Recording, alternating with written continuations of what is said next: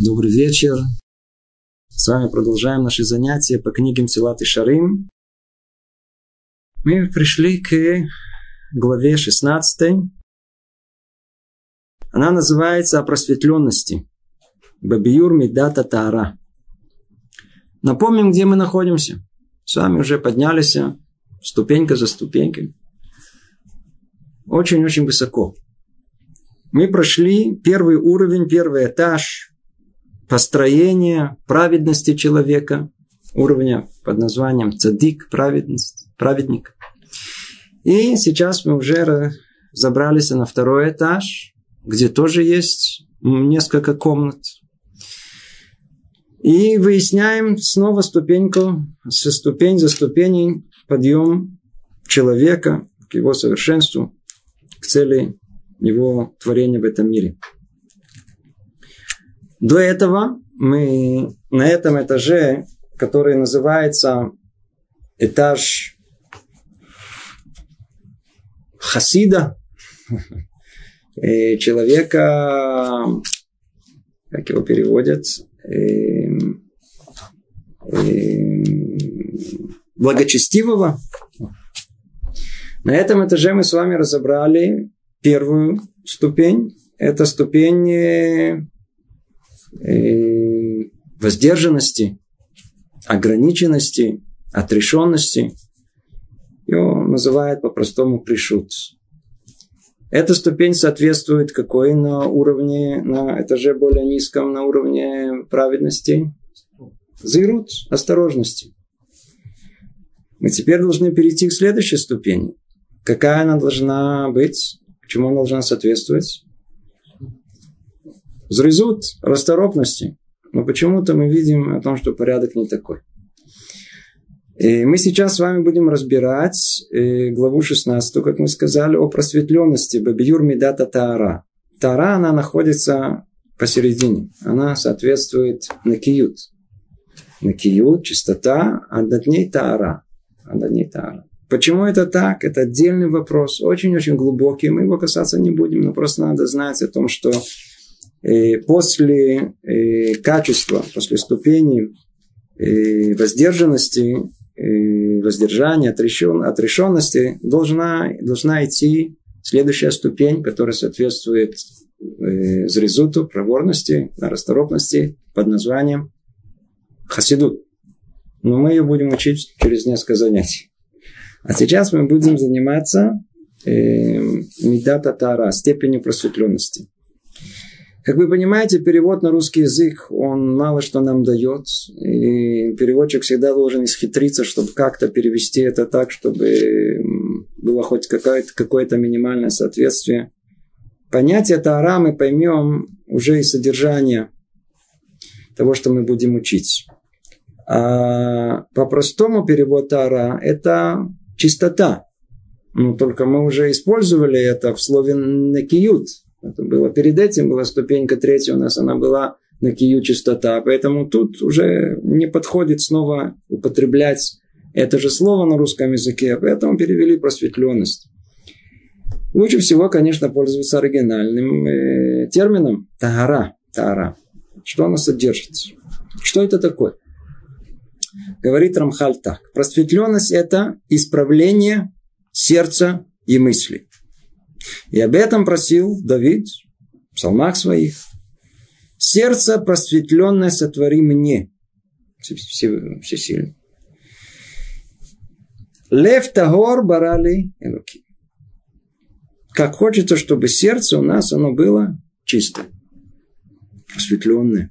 Что оно означает? Оно означает, что должно быть в каждом деянии человека должно быть исправленное сердце и мысли. Ну, объясним вначале, что имеется в виду. Отсюда и дальше, может быть, поймем это более глубже и расширим.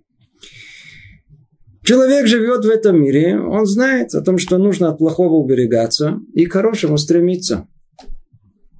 Что поможет ему уберечься от зла? Повеление не делай. Что будет его подталкивать к добру? Повеление делай. Все очень просто. Это была ступень осторожности и расторопности. За ней следовала ступенька чистоты, когда мы выяснили о том, что то же самое деяние не делая, оказывается, состоит из многих составляющих. Там есть много-много тонкостей. И в каждой из них должны быть, мы должны быть чисты. То же самое и в проворности, в расторопности, когда мы делаем мицву делай, нам тоже нужно разобраться. Там тоже много составляющих есть, чтобы всех их выполнить и не пропустить что-либо. И это должно быть чисто. Итак, человек живет в этом мире согласно повелениям Творца. Все здорово, прекрасно, очень хорошо, хорошо живет. Но и, и, и ему действительно удается это не сделать, а это да сделать. Как он это добивается? Деянием своим. Сказано, не кради, не крадет. Сказано, пойди навести бабушку. Пошел навести бабушку. Но при этом, но при этом мы видим о том, что тело действительно полностью соответствует тому, что Творец повелевает. Но человек, скажите, это только тело. Мы уже так много раз говорили о том, что человек состоит из трех этажей. Снова мы чему-то прицепились к этажам. Ну, пусть будет. Есть у нас тело, есть у нас внутренняя часть, душевная. Словно мы ее всегда связываем с сердцем, наши эмоции, наши человеческие качества. И есть человеческий разум, интеллект там наверху. Когда мы видим о том, что мы тут не нарушили, а тут сделали мицву, все прекрасно, очень хорошо. Тело, оно оказалось послушным. Но при этом, что происходит у нас в самом сердце? В намерении человека, в его эмоциях. Что происходит в его понимании, осознании деяния самой мицвы? Как видите, на уровне праведности достаточно, чтобы мы выполнили эту мицву и выполнили ее чисто. На уровне хасида этого недостаточно.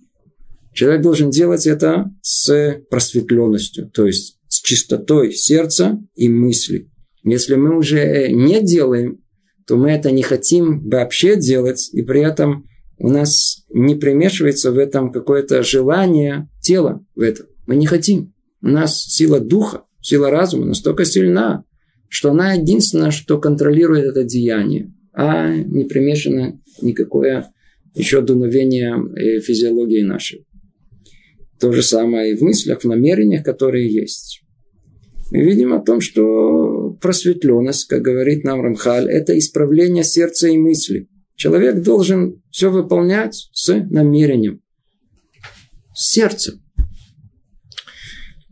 Я надеюсь, что каждый из вас уже чувствует, что мы подобрались к очень интересной теме самой по себе.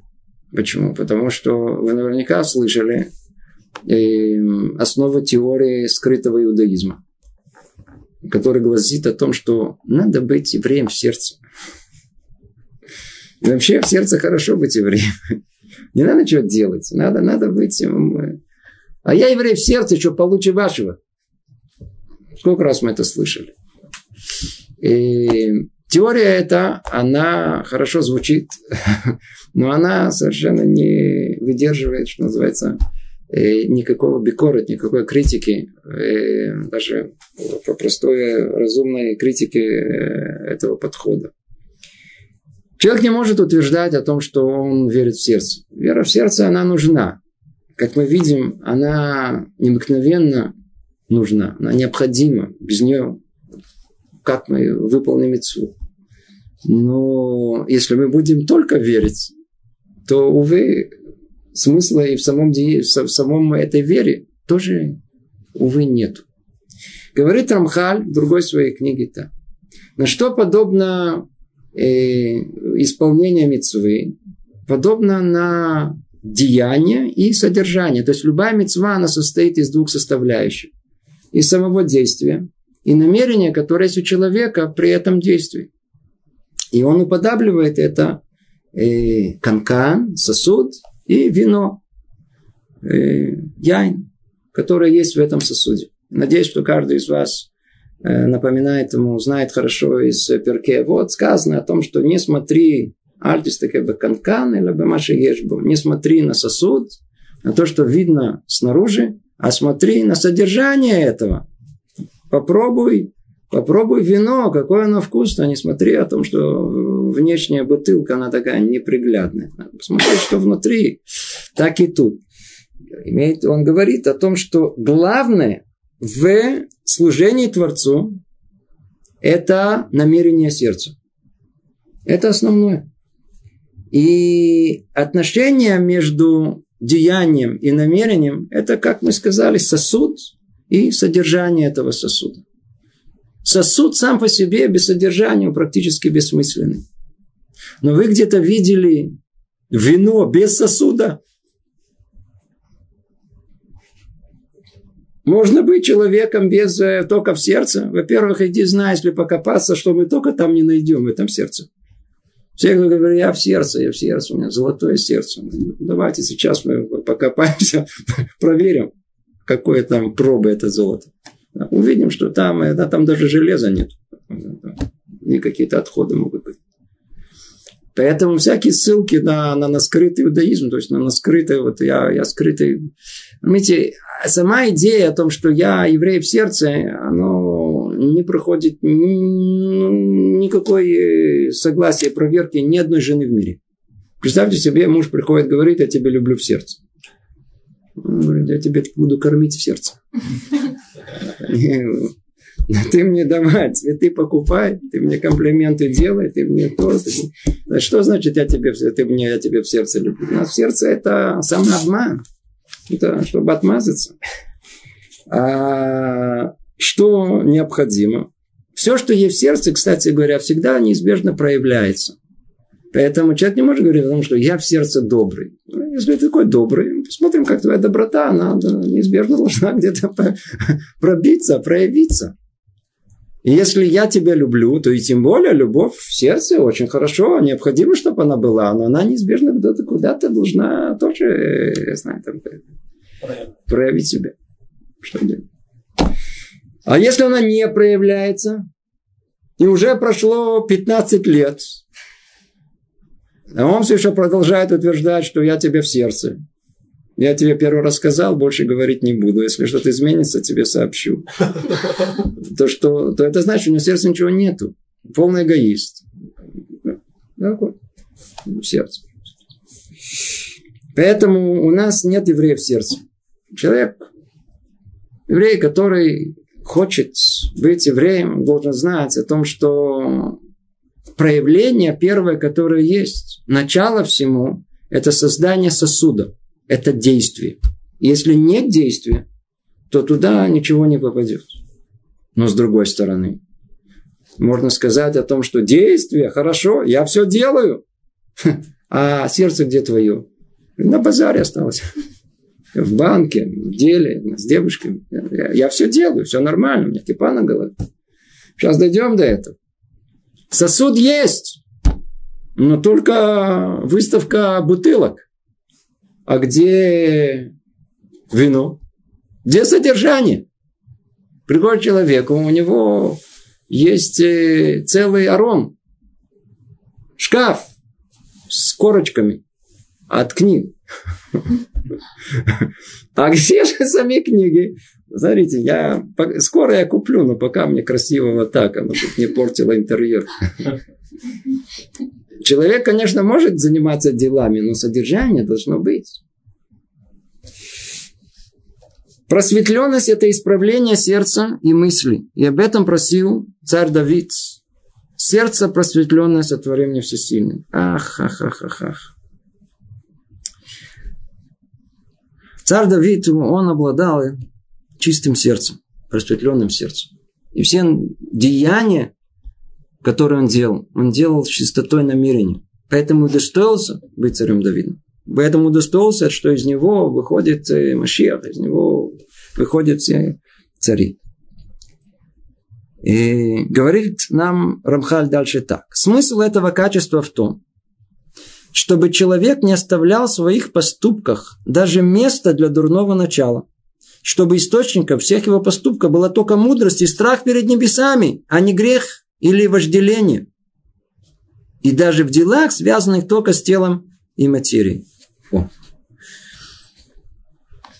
Тут написано о содержании.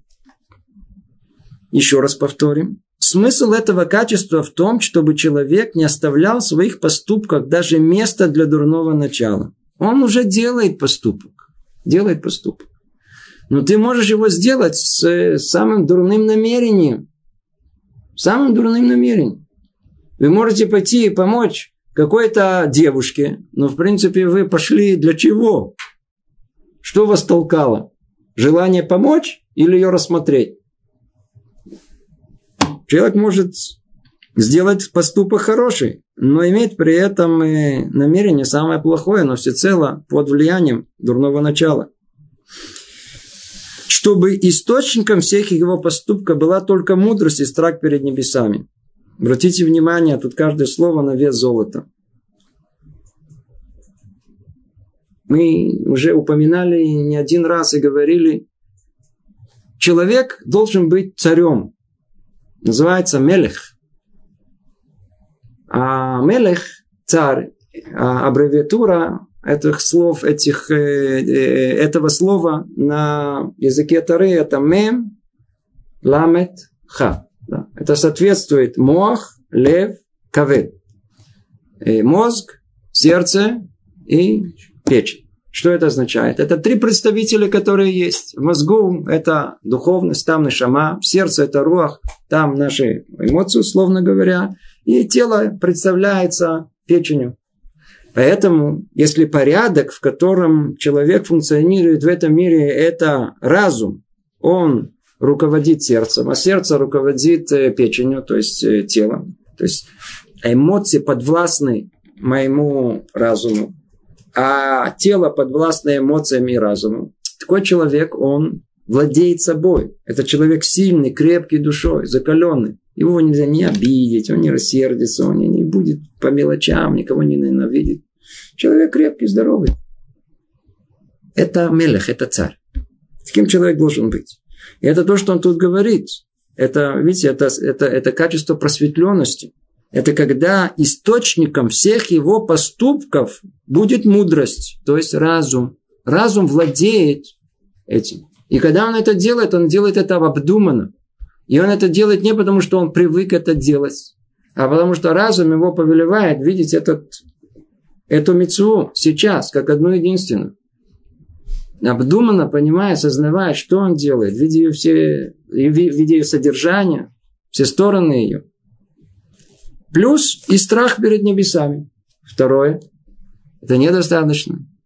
А как мы уже раньше учили, кто помнит, на самом деле мудрость и страх перед небесами одно с другим связано непосредственно. Но можно это рассмотреть и отдельно. Необходимо для исполнения мицвы нужен и страх перед небесами. Для чего? Как мы дальше поймем. Для того, чтобы было истинное намерение при исполнении мицвы. Чтобы она была для, для, во имя Творца. Как тут сказано, то есть, чтобы человек делал это все, только э, чтобы, из, извиняюсь, чтобы источником всего его поступков было только мудрость и страх перед небесами, а не грех или вожделение. И это все даже в делах, связанных только с телом и материей. То есть, даже тогда, когда мы будем делать что-либо очень телесное, чтобы э, разум и страх перед небесами руководили нами.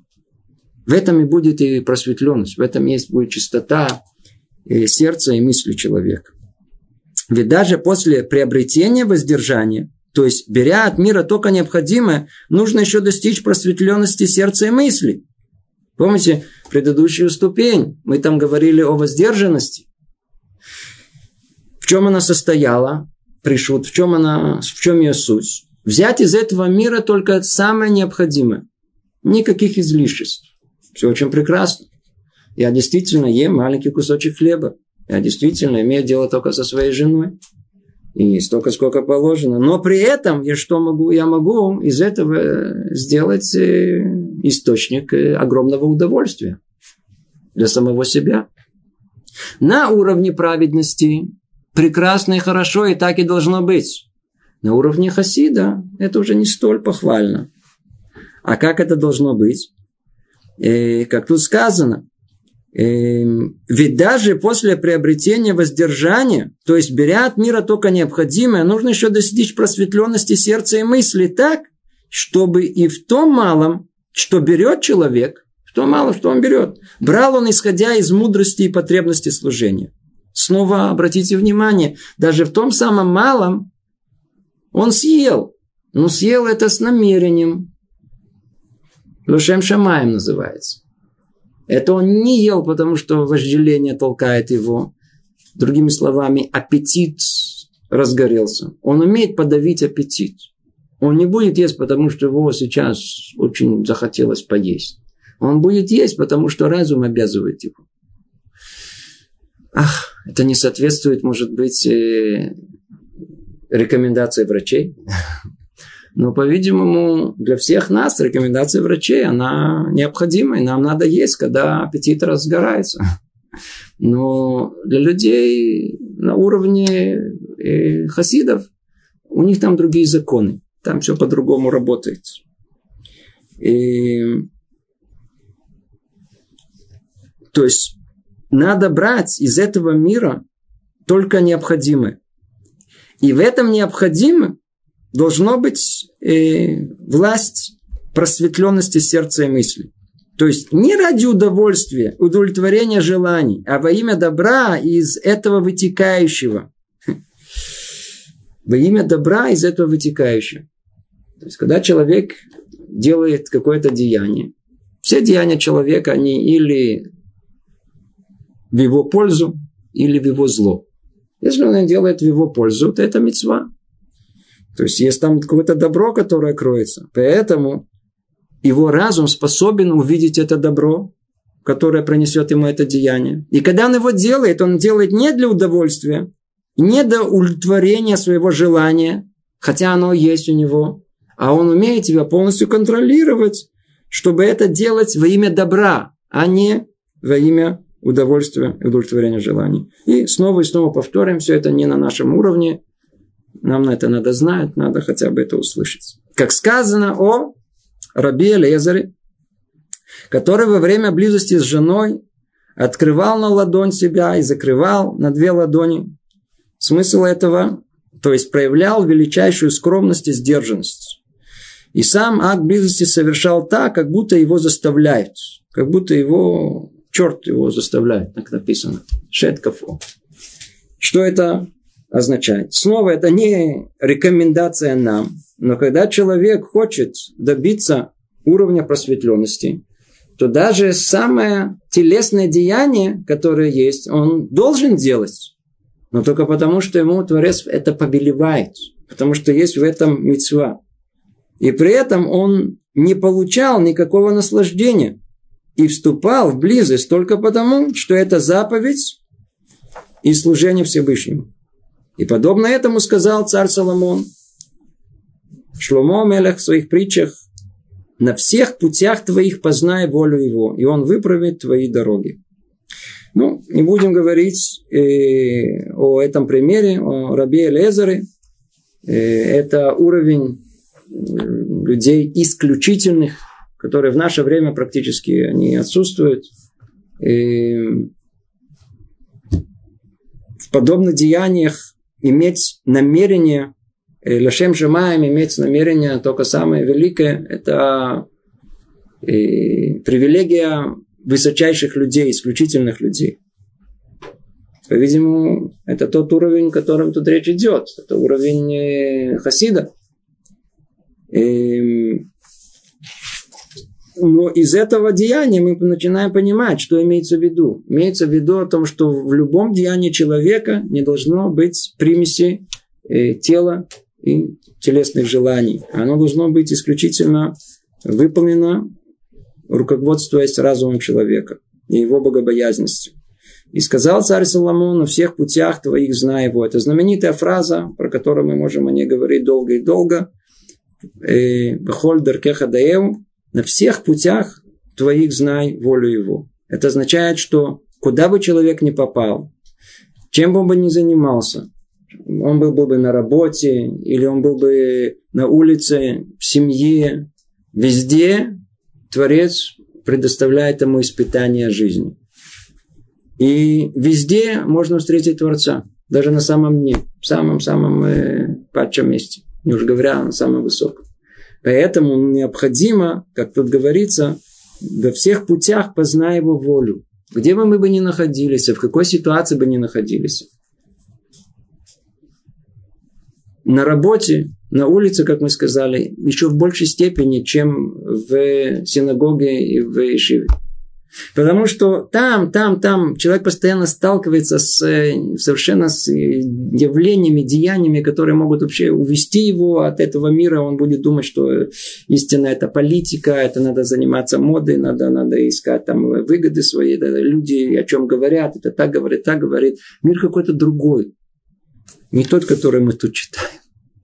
Вся эта жизнь, с которой мы сталкиваемся на улице, на экране или не знаю где. Мир совершенно... Мир, уводящий нас в другую сторону. И вот и там, в этом мире, говорит нам царь Соломон, на всех путях твоих знай его, познай его. Человек даже туда попадет, и там он может рассмотреть Творца.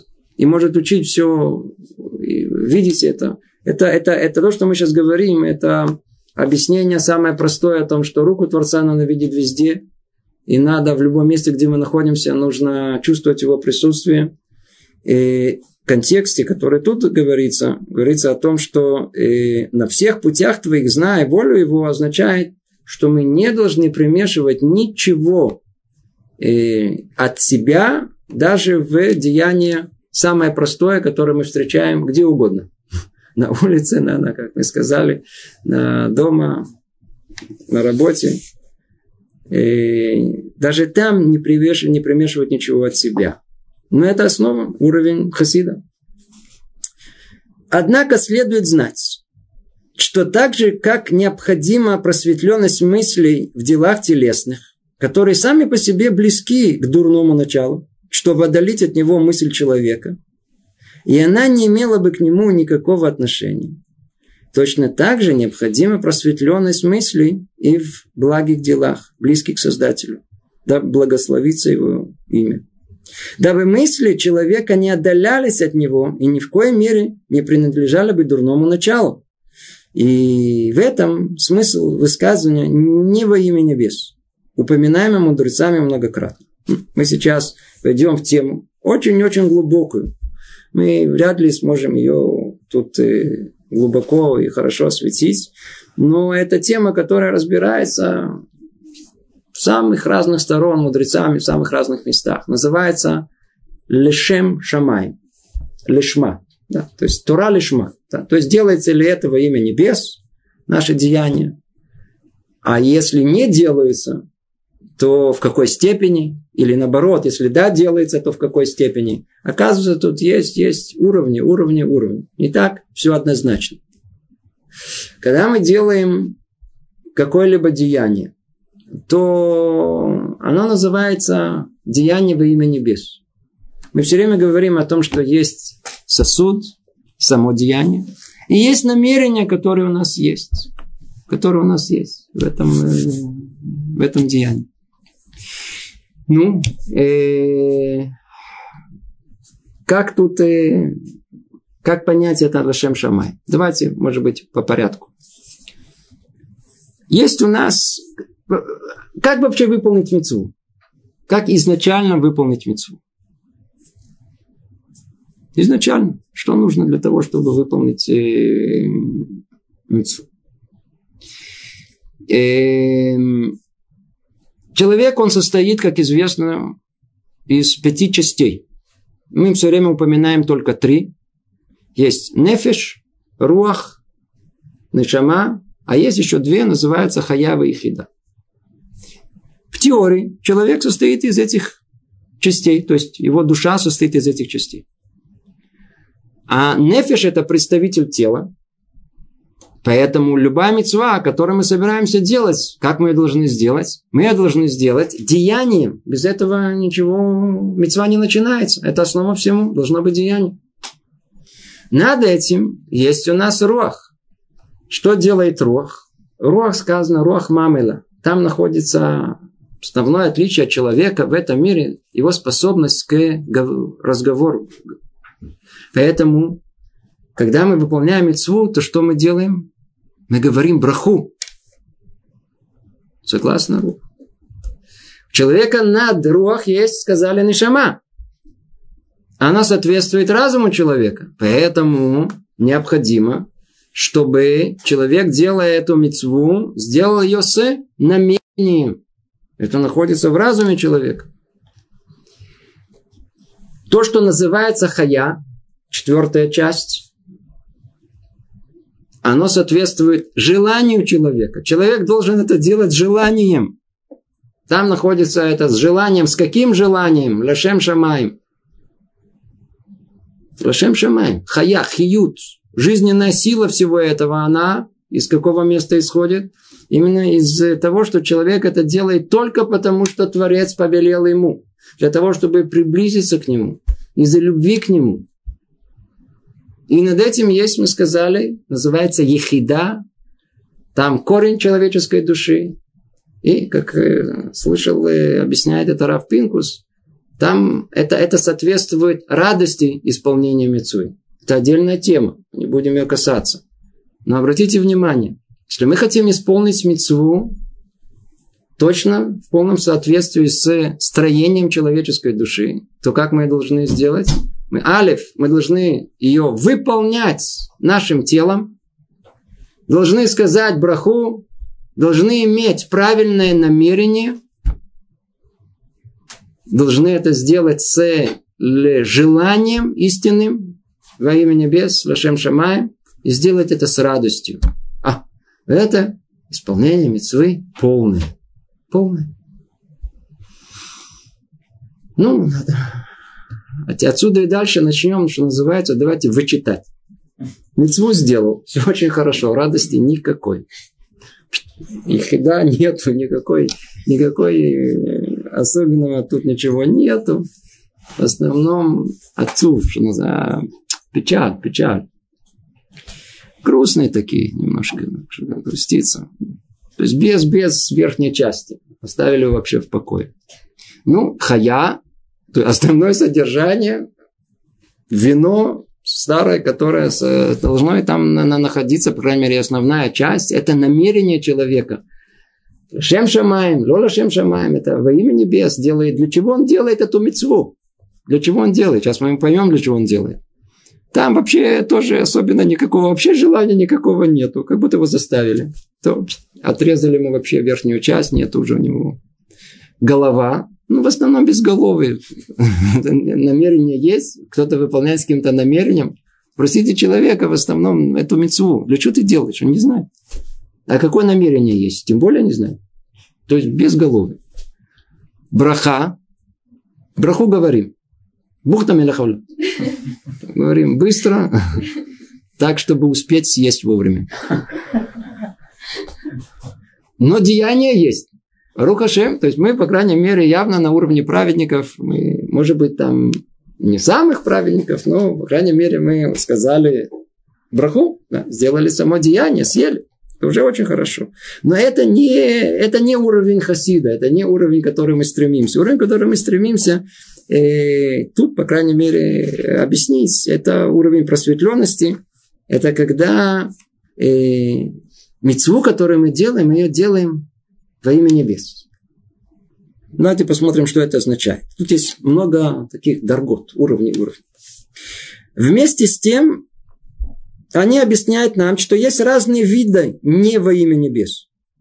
Лола шем шамай. Человек должен делать... Во имя небес. Почему ты делаешь мицву? Повеление Творца. Он меня сотворил. Он знает, что лучше для меня. Я буду делать эту мицву. Я стану лучше, совершеннее. Тем самым я буду ближе к нему. Это моя цель. Я это делаю. Я делаю из любви к Творцу. Из желания быть действительно близким к нему. Но есть возможность сделать не так. А какая? Ло лашем шамаем. Не во имя небес. И тут, оказывается, есть несколько уровней. Делать не во имя небес. Худший всех – это служить вообще не ради служения, а ради обмана людей, ради почести и денег. Ну, что вам говорить? Подобное тоже встречается. Может быть, не так часто, но встречается. Человек соблюдает мицвот, но ради обмана, ради почести и денег. У меня был один молодой человек, с которым был знаком. Он учился, учился в еврейской жизни. У него в голове было о том, что если он идет учиться Торе, пойдет в Ешиву, то приедет какой-то дядя Сэм из Бостона и купит ему квартиру. Когда он выяснил о том, что это неправда, точнее бывает, но не со всеми случается подряд, то он все оставил моментально, ему стало неинтересно, потому что, а как так? Я, меня обдурили, еще считал. Почему люди вообще приходят порой к еврейской жизни? Вы не представляете, если только начните спрашивать людей, особенно которые пришли к этому в восьмидесятых годах, девяностых годах, это просто уму непостижимо. Но он спросил, почему ты стал религиозным? Говорит, знаете, не поверите, мне стыдно признаться. Когда я встретил религиозных людей, то у одного из них были очки такие модные. И они мне очень понравились. А когда они мне предложили Marlboro, знаете, сигареты такие заграничные, а я после этого понял о том, что нужно быть только религиозным. И мне казалось о том, что, знаете, орел заграничный, там, туда поехать, сюда поехать. Тем более, что предлагали там кока-колу с булочками. Ради обмана людей, то есть ради... это для денег, это для какой-то выгоды. А есть для почести. Человек, который он соблюдает, но для того, чтобы его уважали. Он хочет быть человеком таким, знаете, таким крутым. Он хочет показать всем, насколько он религиозный. Он никогда мицву не сделает без того, чтобы кто-то это не увидел. А если никто не видит, то что вообще, что я делать? Смысла какого никакого нету. Когда кто-то видит, о, сейчас будут уважать. Я человек достойный, человек необыкновенный. И о том, кто так делает, сказано в Иерусалимском Талмуде, что лучше бы ему умереть во время родов. Тут не так сказано. Видите, тут перевели как-то обтекаемо. Нохло шеневха шильято альпанав. Если перевести это дословно, это называется о том, что когда есть роды, то есть вот это, которое обматывается вокруг, как мы говорим. А? Пуповина. Пуповина вокруг шеи ребенка. И иногда случается о том, что во время родов здоровый ребенок, не дай бог, он умирает. О том, что в момент этих родов, вот эта пуповина, она его душит. И он уже выходит мертвый из утробы мамы. А пример это тот самый вопиющий, который есть. В принципе, то место, которое породило его, оно же и закончило его жизнь. Это тут имеется в виду. О том, что тут находится твое, тут находится в этом месте вся твоя жизнь. И в этом месте ты хочешь из этого обмануть всех и сделать вид о том, что ты большой-большой праведник и делаешь все это ради почести и денег. Для такого человека лучше, чтобы не рожался. Лучше, чтобы он вообще не, не появлялся в этот мир. И так сказал пророк Ишаяу, и будем мы все как нечистые, а вся праведность наша как отвратительные грязные одежды. Так, всегда мы найдем у наших мудрецов и у пророков это сравнение с грязными одеждами. То есть там более такие фразы сказанные, гораздо более такие э, неприятные, дурно пахнущие. Э, грязная одежда. Это деяние человека, которое мы делаем с ненужными намерениями, неприемлемыми, хорошими. Это один вид. Один вид – это когда человек выполняет что-либо. Это самое худшее. Когда он не ради служения это делает, а ради обмана людей, ради почести и денег. Чтобы его звали равом, чтобы его звали праведником, чтобы вообще считали хорошим человеком. Показуха. Есть другой вид. Другой вид не во имя небес. Это служение ради награды. Обратите внимание, это не первый вариант с деньгами. Это награда даже в грядущем мире. И о нем сказано, пусть человек занимается Торой, исполняет заповеди даже не во имя небес. Ибо от служения не во имя небес, он придет к служению во имя небес. То есть, шело мишма, его лишма. Да? Тоже известная вещь, которая все, кто уже учится, наверняка сталкивались неоднократно. Когда ему говорят, и когда он жалуется о том, что смотрите, что-то у меня не идет учеба, он говорит, ты учись. Но я все равно учусь не для Творца, не для... Я просто, как, знаете, как студент, как в университете. Говорит, ну, все равно учись. А какой смысл? Вот тут написано. Начни, как не во имя небес, а учись для знаний, для, учись для, я знаю, там, для награды в грядущем мире. И со временем ты увидишь, постепенно войдешь в курс дела, поймешь содержание и глубину, начнешь это учить и исполнять, да, во имя небес. То есть, это уже уровень повыше. Несмотря на то, что человек делает шело лишма. А типичный пример, которые были, это все кружки по изучению иудаизма, куда привлекали снова кока-колой и булочками. И люди приходили. Мелочевка, но приходили. Иногда платили за проезд. Люди приходили, для этого было достаточно, чтобы прийти. Это называется лолишма. Это называется прийти ради, ради, ради кока-колы. Но иди, знай, из группы пятьдесят человек в конце оставалось пять человек.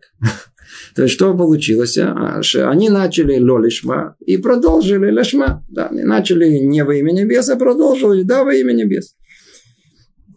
Тем не менее, тот, кто пока не достиг ступени во имя небес, еще далек от совершенства. То есть, эта ступень далека от совершенства. Но, с другой стороны, она гораздо выше, чем вот эта ступень предыдущая. Когда человек делает просто, чтобы заслужить почести денег. Однако, особенного внимания и труда требует от человека примесь запрещенного. Это третий уровень. Это уровень еще выше. Еще более желанный. Человек исполняет мицву, но не во имя небес до конца. А у него есть примеси, примеси запрещенного. Иногда человек исполняет заповедь во имя небес в полном смысле этого слова. То есть, только потому, что так установил, установил Творец наш, что на небесах, однако не применит присоединить к этому некую другую цель. Ну, какую? Например, человек делает, делал мицву. В тот момент, когда он сделал, он действительно сделал это во имя Шамаим, куда-то поехал, тут помог, там, там навестил, я знаю, там, сделал мицву. Но при этом ему очень хочется заслужить похвалу, чтобы похвалили.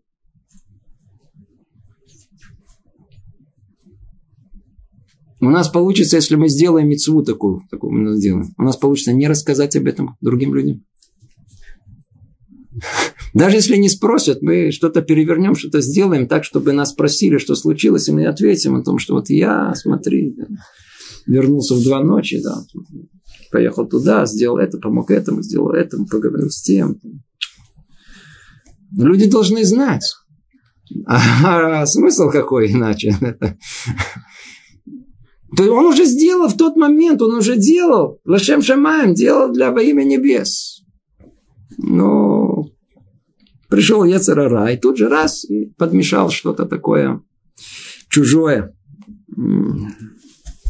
Заслужить похвалу людей или получить плату за свой поступок. Что-то иметь от этого в конечном итоге. А иногда, даже если не было у него явного намерения заслужить похвалу, он рад ей, увеличивает свое страдание, как это было с дочерью Раби Ханина бер Тардион. Это четвертый уровень. Четвертый уровень, когда человек э, сделал мицву, сделал ее лешем шамаем. Он не побежал рассказать всем первым делом, не принял никакую плату за это. Сделал мицву как положено, только был открыт перед самим Творцом. Но каким-то образом это стало известно. И его похвалили. У него, знаете, раз... по всей душе такое сладостное, такое ощущение удовольствия расплылось по всему душе. Хорошее. Тут же прикончил все. Уничтожил сам все. Как было. И со страшной историей дочери Раби Ханина бен Тардиона, известная история с трактата «Вода зара», там она описывается. Она была красивой девушкой и была очень скромна. Она была дочерью великого мудреца. И вот однажды она шла по Риму. Она ступала красиво. Объясняют мудрецы, что значит красиво. Она шла скромно. Девушки могут ходить не скромно, а можно ходить скромно. А когда услышала, когда говорят эти люди, да, римские большие люди, говорили, сколь хороша поступь этой девушки, тут же стала стараться еще больше так идти. Сейчас совершенно непонятная история. И, вы знаете, самое страшное в этой истории ее конец. Она была на это наказана, наказана самым страшным образом. Ее посадили в клетку для того, чтобы обеспечивать мужские потребности армии. И за что? Сказано о том, что Творец Мидагдеким Ацадеким Кехута Саара. То есть с праведниками идут другие счета. Это не обыкновенный человек. Не, она была не на самом простом уровне. В чем ее было преступление? Почему? Ведь на самом деле это не то, что она шла красиво, показывая свою нескромность. Все наоборот. Она шла, показывая свою скромность. Она ее не показывала, но было видно по ней, потому что она была скромная девушка. Это вызвало восхищение людей, которые видели ее. Ей было приятно. Откуда мы знаем, что ей было приятно? Она стала еще так лучше ходить. Еще больше ходить. Как только она взяла что-то для себя, на этом уровне ей было приписано это как преступление. За это она получила наказание в этом мире, чтобы удостоиться награды и величия в грядущем. Эта добавка была рождена похвалой, которую она получила. И несмотря на то, что запретная примесь такого рода сравнительно невелика. Действительно, о чем тут речь идет, мы даже не понимаем. Есть люди наверняка, которые даже возмутятся. Как так? За что? Только хорошего хотела. Из-за такой мелочи. Опять же таки, для, смотря для кого мелочь. Для праведников на уровне дочери Хани, Раби Ханина бен Тардиона это была не мелочь. И вот это, из-за этой примеси и, и, и было соответствующее наказание. И несмотря на то, что запретная примесь такого рода сравнительно невелика, как было в этом случае, нельзя назвать подобный поступок соответствующим духовной степени просветленности. В этом не было тахара. Не было в этом тахара. Ну, мы видим вещи совершенно необыкновенные. Совершенно, совершенно необыкновенные. Мы должны знать о том, что на уровне, уровне выше праведности, на уровне хасида, одной из составляющих, конечной, которая есть, это уровень просветленности. Это уровень, когда мы, к сожалению, к сожалению, я, к сожалению, относится к батарейке, которая закончилась. Это к уровню, к уровню, когда человек должен быть просвещенный. Видите, надо, надо, надо. Что такое? Просвещенный и просветленный. Да, должен быть просветленный. Подведем итог, то, что тут мы с вами сказали. Человек должен исполнять каждую мицву лешем шамаем. Исключительно в просветленности, в чистоте своего намерения и сердца. А если он это не делает, то есть несколько уровней. Самый низкий уровень, самый нежелаемый, непочитаемый, и лучше, чтобы его не было, это когда человек исполняет что-либо для самой низкой цели. То есть во имя какой-то наживы, во имя того, чтобы что-то получить, удостоиться денег, власти, почести. Это все нехорошо. Над этим, когда человек делает, и когда он не понимает, он делает для награды. В грядущем мире у него есть, не, может быть, не самая низкая цель. Это называется шело лешем шамаем. В такой ситуации, может быть, он начнет не лешем шамаем, не для, во имя небес, и в конечном итоге закончит это с э, намерениями во имя небес. На третьем уровне мы сказали, это когда человек делает во имя небес, но у него примешивает чуть-чуть и нехорошего намерения. Какого-то личного, эгоистичного. И последний, четвертый уровень, да, перед самым желаемым, который есть, то есть тот, который менее желаемый, это уровень, когда, как в случае с дочерью Раби Ханина бен Тардьона, когда человек выполняет это э, во имя небес, но при этом он еще, если его похвалят, то он как-то получит от этого удовольствие. И за ним уровень самый высокий, пятый, когда он всецело делает эту мицву лешем шамаем. Всецело во имя небес. Всецело. Э, любая мицва в, в мире грядущем, она так и оценивается. Она оценивается исключительно согласно, э, согласно намерению, которое было у человека в момент, когда он эту мицву выполняет. Уже предупреждали нас неоднократно о том, что нас ждет большая автаа, большой сюрприз. Ждет человека в тот момент, когда тело оставит его, и он предстанет перед Творцом. И когда там, на небесном суде, покажут ему все его добрые дела, все его мицвот, все его прегрешения. И вдруг он увидит о том, что мицвот он делал. Но они, как правило, инвалидами будут. Один без головы, один без рук, без ног. Самыми разными ущербами.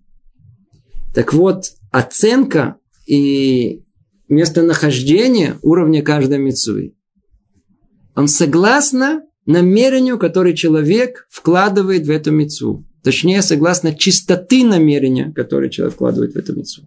И все вертится вокруг этого. Хафец Хаим, когда говорил об этом, он говорил, представьте себе, что человек идет учиться. У него есть постоянная какая-то учеба, хеврута. И по дороге он встречает другого человека, который предлагает ему какую-то сделку. У него в одну секунду огромная дилемма. То ли продолжить учебу, то ли пойти сделать сделку. Он что делает? Идет, делает сделку. Что тем самым он показал? Что он ценит? Деньги, а не Тору. Всего лишь навсего. А и могут быть всякие разные оправдания. И начать говорить, не, ну все-таки, может быть, он сделал, потом бы много бы учился. Нет конца этому. У тебя сейчас есть учеба, назначена. Творец не знает о том, что у тебя сейчас есть учеба. Для чего он тебе посылал этого бизнесмена? Для чего? Чтобы ты заработал во время учебы? Творец послал? Нет. Значит, для испытания. Что... В процессе испытания что ты показал? Показал, что ты ценишь. Деньги. Он ценит деньги. Поэтому, что человек ценит, согласно ценности, которые, приоритетам ценности, которые человек расставляет тут, в этом мире, и есть соответствие там, в том мире. Что ты ценил в митцве? Деньги. Отлично. Там получишь тоже деньги. Их там нету. Это ты и получишь. Ничего. А Тору? Тору не будет. Тора там есть. Это самые лучшие деньги грядущего мира. Но ты ее не хотел. Ничего не получишь. То есть, вся оценка идет только через, через намерение, чистоту намерения, которая она, она есть. Интересный машаль, который дают наши мудрецы. И говорят, а на что это подобно? Это подобно, как, знаете, монеты чеканные, которые напечатал царь. Их принимают в любом месте. То, что напечатано государством, царем, в любом месте можно купить, продать. А фальшивые монеты? Похожие. Очень хорошо. Они боятся. Иди, знай, разоблача. Подальше куда-то. Где можно их вообще поменять? Куда-то в каком-то селе, в далеком, в деревне, там не разбираются ни в чем. Так иди, знай, можно им дать, они не, не в курсе дела. А уж точно в столице или там где-то у служащих царя явно не, под, не, не подходи к нему, не, тут же на месте его схватит. Это подобие тому, что происходит с мицвой. На каждую мицву Творец дает нам штамп. Штамп. Это от самого царя. От самого царя. Штамп дает. Теперь, если это от самого царя, то это принимается в любом месте. В грядущем мире, в любом месте, эта мицва имеет ценность. А если это все фальшивое, то что с ней можно делать? В каком-то дальнем селе какой-то, деревне какой-то захолустной. Только там, иди, знай, может это поменять. Может, ты не можешь поменять. Ценности не иди, может быть, поменять. Это тогда, когда человек делает не с чистым намерением. Нет глубины в этом. Нет глубины. В отличие от этого, человек, который, да, вышел на уровень э, э, чистоты намерения, просветленности, это человек, который способен каждую мицву выполнить, называется Лешем Шамай, во имя небес. Однажды известный историк Хафец Хаим ехал в поезде со своими учениками. Ехал в поезде со своими учениками. По тем временам время было очень непростое. Люди голодали. И были еврейские женщины, которые ходили иногда по поездам продавать что-то. Просто продавать, чтобы выжить. Зашла в этот поезд женщина одна и продавала какие-то орешки. Хафец Хаим подошел к ней и купил у нее. Ученики это увидели, все подошли и купили у нее. Все раскупили. Сидят, едят. Обращается он к ним. В образной форме сказал, а я вам скажу по-простому, у нас просто уже времени нет. Он сказал ему так. Ну, как вы думаете, для чего я купил? Ну, все понимают, а для чего он купил, для чего он купил. Он говорит, если вы купили, говорит, для чего я купил, я знаю. Но если вы купили для того, чтобы сделать этой страдающей женщине добро, для того, чтобы помочь ей, вы выполнили мицву, большую мицву. Но если вы купили у нее для того, чтобы полускать орешки, у вас ничего не добились. Нет в этом никакой мицвы. Ничего не сделали. Клюм ничего. Ничего. То же самое Хафец Хаим однажды ехал с одним своим знакомым в телеге. И этот знакомый в конце рассчитался с извозчиком. Хафец Хаим говорит, что ты делаешь? Тот испугался, он знает, что, что я делаю. Я ничего не делаю, я, я не доплатил, переплатил, заплатил, не доплатил. Что, что, что я делаю? Он говорит, что ты делаешь? Он говорит, я заплатил. Он говорит, ты не понимаешь. Ты понимаешь, что ты сделал сейчас мицву? Он говорит, какую? Даже не, не, не обратил внимания. Есть мицва, она из Торы. Надо заплатить подземному рабочему в этот же день. Это мицва. Ты упустил мицву, ты сейчас заплатил.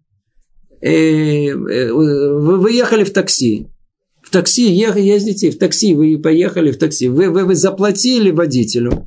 Вы ему заплатили сегодня, не завтра. Не дождались до утра. Вы мицву. Но только надо иметь намерение. Все под руками. Надо же быть хоть как-то связанным с, там, с небесами. Что сказано? Во всех местах можно встретить Творца. Бахоль даркеха даем. Во всех путях твоих знай волю его. Ну, смотрите, что происходит. Вы у нас заходите в парикмахерскую. В парикмахерскую зашли. Я заходил в парикмахерскую. Смотрю, там список всех мицвот, которые можно выполнить в тот момент, когда мы подстриглись. Список мицвот. Прямо на месте. Надо только иметь намерение. Другими словами, любое деяние, которое мы делаем, если только мы остановимся, и сила разума она будет руководить нами, и мы не будем терять связь с этими небесами, то мы окутаны мицвот. Поэтому говорится у нас о том, что хотел Творец удостоить народ Израиля. Поэтому так много мицвот им дал. Все иногда плачут. Зачем нам так много? Нам бы и семьи хватило. В принципе, даже одной, как у первого человека. А все наоборот. Для чего дали так много? Для одной единственной цели. О том, что куда бы мы ни пошли бы, где бы мы ни находились, что мы наталкивались на эту мицву, что мы были способны удостоиться грядущего мира благодаря тому, что эти мицвот мы выполним. Как пошли в парикмахерскую, прямо на месте. Да? Не обрезали себе ПО, вовремя уплатили этому парикмахеру и так далее. И надо иметь только намерение. С этим намерением вокруг него все, все, все это вертится. Все это вертится. Ну, тема этого, она благодатная, э, она сама себе, сама по себе интересная. Э, надеюсь, мы продолжим в следующий раз. Заодно и перейдем к следующей главе, семнадцатой, о, пути, о, путя, о путях приобретения просветленности. Надеюсь, мы закончим в следующий раз гораздо больше, чем, чем сегодня. Всего доброго. Привет из Иерусалима.